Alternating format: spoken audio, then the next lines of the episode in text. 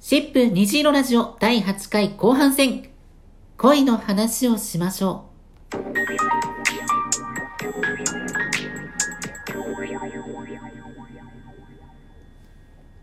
改めまして、こんにちは。シップスタッフのあずきです。今回のシップ虹色ラジオでは、友達の好きと恋愛の好き、何が違うのっていうテーマで、リスナーのみんなからのお便りを紹介しながらお届けしています。前半をまだ聞いてないよって人は、ぜひ先にシャープ8の1をタップして聞いてみてね。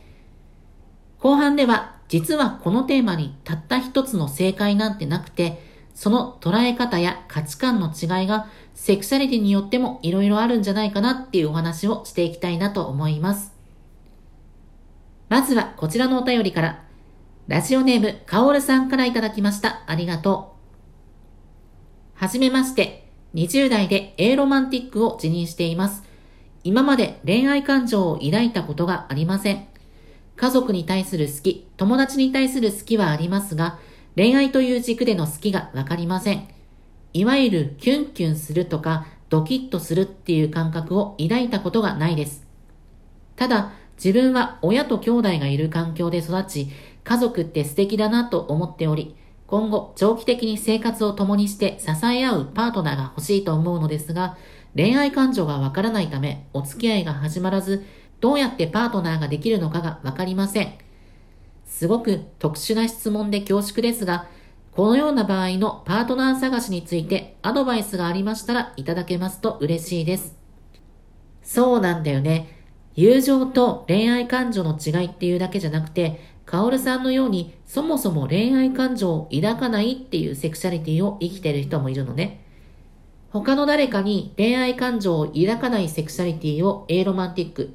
性的感情を抱かないセクシャリティをエーセクシャルって言ったりするけれど、実はこういうセクシャリティを持ったリスナーさんも結構多いんじゃないかなって私は思っていて、だから絶対このラジオで取り上げたいなって思ってたの。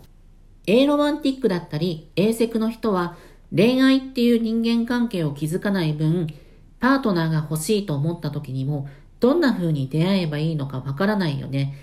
この人となら家庭を築けるかもって思ったとしても、その相手が恋愛の要素を求めていたら付き合うのは難しいかもしれないし、逆に家庭を求めてないかもしれないし、お互いの好きを一致させるのが難しいと、関係を結ぶ以前にまず出会うのが大変なんじゃないかなと思う。どうすればいいかっていう答えを私も十分に持ってるわけじゃないんだけど、例えば同じエロマンティックの人を探して繋がってみるっていうのは一つの方法かもしれないよね。オンでもオフでも交流の場が必ずあるはずだから。もしかしたらそんな中にこんな風に出会ったっていう体験を持ってる人がいるかもしれないし、同じように悩んでる人もいるだろうから、そういう出会いがカオルさんにとってすごく大きなものになるような気がするな。それからこちらのお便り。ラジオネーム白壁さんからいただきました。ありがとう。自分は友達の好きと恋人的な好きとの違いがあまりよくわかりません。みんながそういうものかと思っていたのですが、クワセクシャルという言葉を知ってから、もしかして友達と恋人の月の違いってみんなわかってるの？自分の違いがわからないっていうのはクワセクシャルってこと？違いが明確なら定義を誰か教えてと思っています。自分的にはどんなに忙しくてもこの人には会いたいなと思ったり、1対1で自分だけと会ってくれたらすごく嬉しかったり、もしこの人に恋人ができたらショックすぎて泣くなとか思う人が好きな人かなと思うのですが、でも友達としてすごく好きなだけなのかなとか、自分の一時的な気持ちの盛り上がりなのかなとも思ってしまい、自信を持って好きな人と言っていいのかよくわかりません。でも、どんな関係であっても、そういう人とずっと仲がいい関係が続けば十分だなとも思っています。友達の好きと恋人的な好きの違いはよくわからないですが、代わりに一緒にいて楽しくて自分を尊重してくれる人とかに対してずっと一緒にいる人はこんな人だったらいいな、自分は幸せなんじゃないかなとは思います。好きな人の定義よりこういう方が自分の中で結構はっきり思ってるかもです。ということで、クアセクシャルっていうまた別のセクシャリティの言葉が出てきたね。つまり、誰かを好きというとき、それが友情なのか恋愛感情なのかって区別が難しかったり、あえて区別しないセクシャリティって感じかな。そう。だから、友達の好きと恋愛の好き、何が違うのっていうテーマに対して違わないとか区別しないっていう人も実はいるわけだよね。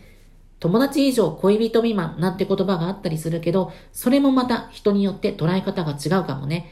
曖昧だからはっきりしたいっていう人もいれば、曖昧でいい、はっきりしなくていいって考える人もいて。私も含め多くの人は普段今回のテーマにもあるように意識しないで友達と恋人を分けて捉えてるけど、白壁さんのお便りを読んで立ち止まって考えてみると何かしらの価値観が私たちの中にも刷り込まれてるような気もするよね。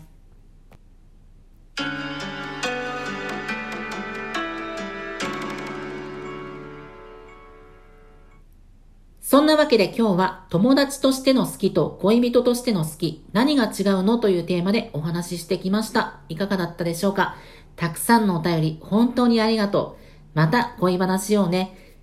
次回の配信は2021年9月13日月曜日。配信がスタートしたら、シップの公式ツイッター、アットマーク、シップアンダーバーオフィシャルや公式フェイスブックページでもお知らせします。テーマは、LGBTQ あるあるです。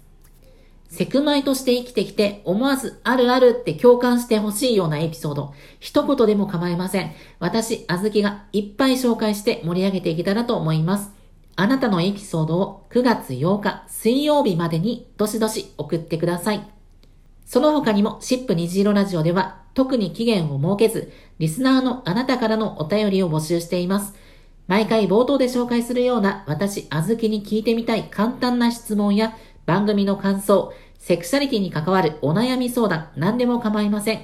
番組内で読めるものはなるべく読んでいくので、読まれたくないお便りには読まないでって書いておいてね。